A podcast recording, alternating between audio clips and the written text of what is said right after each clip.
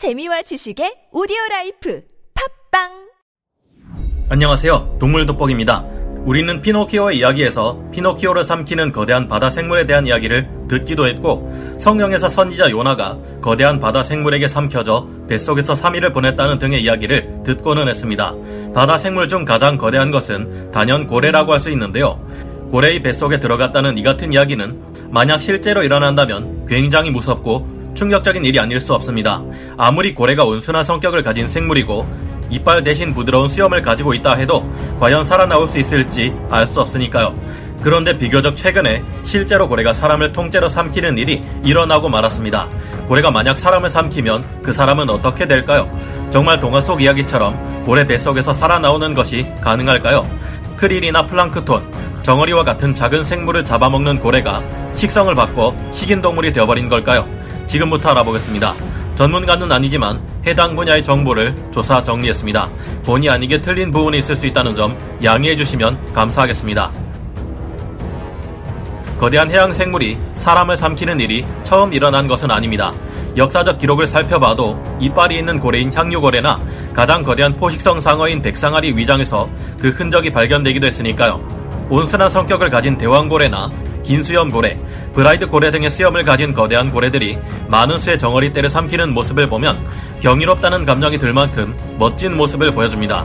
이들은 절대 사람을 먼저 공격하지 않지만 집채만한 그들의 입이 벌어졌다 다치는 모습을 보면 저 주위에 있다가 자칫 끌려 들어가면 무슨 일이 벌어질지 무서워집니다. 그리고 이 같은 무서운 일은 상상이 아닌 현실로 일어나고야 말았는데요. 남아프리카 공화국의 스쿠버 관광회사의 수중 촬영 잠수부 레이너 쉼프는 2019년 2월 차가운 바닷속에서 정어리 떼를 촬영하기 위한 준비를 갖추고 있었습니다. 그는 15년 동안이나 상어와 돌고래, 물개, 펭귄 등의 많은 해양 생물을 촬영해온 베테랑 촬영 감독이었는데요.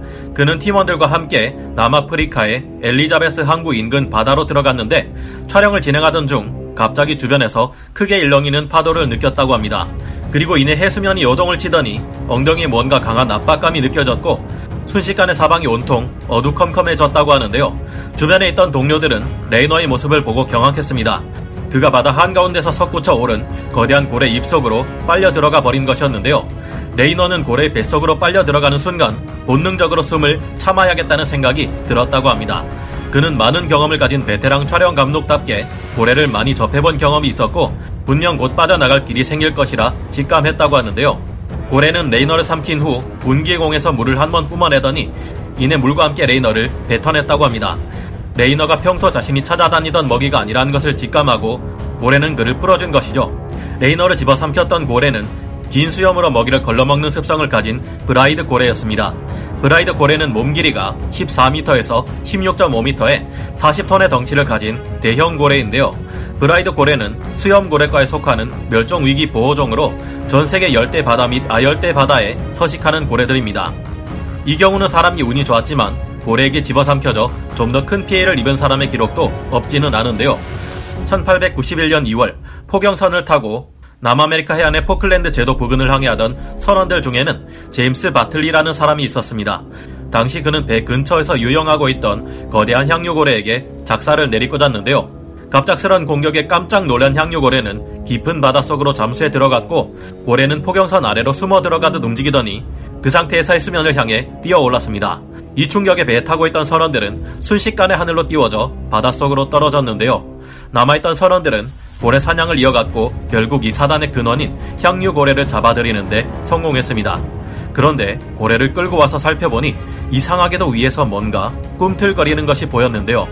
바다에 빠졌던 선원들 중 하나인 제임스 바틀리가 정신을 잃은 채 고래 위장 속에 들어가 있었던 것입니다. 고래 뱃속에서 제임스 바틀리는 15시간이나 산채로 갇혀 있었는데요. 고래 위장에서 분비되는 소화액으로 인해서 제임스 바틀리의 몸에 있던 털은 모두 녹았고 피부도 하얗게 변해버린 상태였습니다. 제임스 바틀리는 구사일생으로 목숨을 건졌고 따지고 보면 전신에 공짜 배곡 주사를 맞은 것 아닌가 하는 생각이 들 수도 있겠지만 그의 상태는 좋지 않았다고 합니다. 그는 이후 구두장이로 직업을 바꾸고 두 번 다시 바다로 나가지 않았지만 2년 후 죽어버렸다고 하는데요. 앞서 브라이드 고래에게 삼켜진 잠수부인 레이너의 말에 따르면 고래 뱃속에 삼켜졌을 때의 공포는 그 어떤 두려움과도 비교할 수 없는 수준이라고 합니다. 향유 고래에게 삼켜졌던 제임스 바틀리의 이야기는 상당히 오래된 기록이기에 정말 믿을 수 있는 것인지는 약간의 논란이 있으며 사실이 아니라고 말하는 사람도 있습니다. 하지만 향유 고래는 힘에서 몸길이 18m의 대왕 오징어를 잡아먹기도 하는 만큼 화가 난다면 이들이 사람을 삼키는 일도 일어나지 말란 법은 없을 것입니다. 그렇다면 실제로 만약 사람이 고래에게 삼켜진다면 어떻게 될까요? 고래 중 가장 거대한 고래인 흰 긴 수염고래, 즉 대왕고래가 사람을 삼켰다고 가정해 보겠습니다. 대왕고래는 몸 길이가 최대 33m 이상에 몸무게가 190톤이나 나가는 지구 역사상 최대의 동물입니다. 이런 크기의 동물들에게 사람 정도의 생물을 입에 넣는 것은 아무것도 아니며 사람보다 큰 상어를 입안에 가두는 것도 그리 어렵지 않은 일입니다. 하지만 신기하게도 목구멍은 직경이 겨우 몇 센티미터 정도로 복숭아나 사과 크기 정도로 굉장히 작은데요. 하지만 이들의 목구멍은 대량의 먹이를 삼킬 때 훨씬 커지며 이때 사람이 빨려 들어간다면 고래의 목구멍을 지나 위장으로 들어가 버릴 위험이 있습니다. 사람 외에도 수염고래에게 삼켜진 커다란 해양 동물이 있는데요. 먹이를 대량으로 먹고 있는 고래 주변에서 유영 중이던 바다 표범이 고래 입속에 끌려 들어가는 경우가 발생한 적이 있습니다. 하지만 바다 표범은 무사히 빠져나올 수 있었다고 하는데요. 당시 바다 표범을 삼킨 수염고래는 입을 벌린 채 가만히 있었다고 하는데 먹이가 아닌 동물을 삼킨 것을 깨닫고 빠져나갈 수 있게 배려해 준 것으로 보입니다. 그렇다면 수염고래가 아닌 이빨을 가진 향유고래는 어떨까요? 이들은 지구 최대의 오징어들인 남극 하트 지느러미 오징어와 최대 18m의 몸 길이를 가진 대왕 오징어를 잡아먹기도 하는데요. 커다란 가오리나 산갈치, 거대한 넓은 주둥이 상어, 메가마우스 상어를 공격하는 모습이 포착되기도 했습니다. 향유고래는 이런 큰 동물들을 공격하는 데다 진짜인지 확실하지는 않지만 제임스 바틀리라는 선원을 삼켰다는 이야기가 전해 내려오는 만큼 사람을 진짜로 삼키는 일도 할 수 있지 않을까 하는 무서운 생각이 듭니다. 하지만 향유고래 또한 그다지 큰 목구멍을 가지고 있지 않은 것으로 알려져 있는데요. 사람 정도의 척추동물은 삼킬 수 있다고 해도 얇은 턱과 목구멍의 구조상 메가마우스 상어 같은 큰 척추동물을 잡아먹는 것은 다소 힘들다고 합니다. 향유고래 이빨은 고기를 자르거나 찢는 용도로 사용하기 어렵기 때문에 백상아리 같은 큰 어류들을 잡아먹는 것은 무리라고 하는데요. 대왕오징어의 경우는 길이는 길어도 몸통이 작으며 가볍고 부드러워서 충분히 아래턱에만 이빨이 있는 향유고래 턱으로도 먹기 좋은 크기로 분리해낼 수 있다고 합니다. 이빨 고래든 수염 고래든 고래들은 사람을 의도적으로 먼저 공격하지 않는 온순한 동물들이니 너무 걱정할 필요는 없을 것으로 생각됩니다.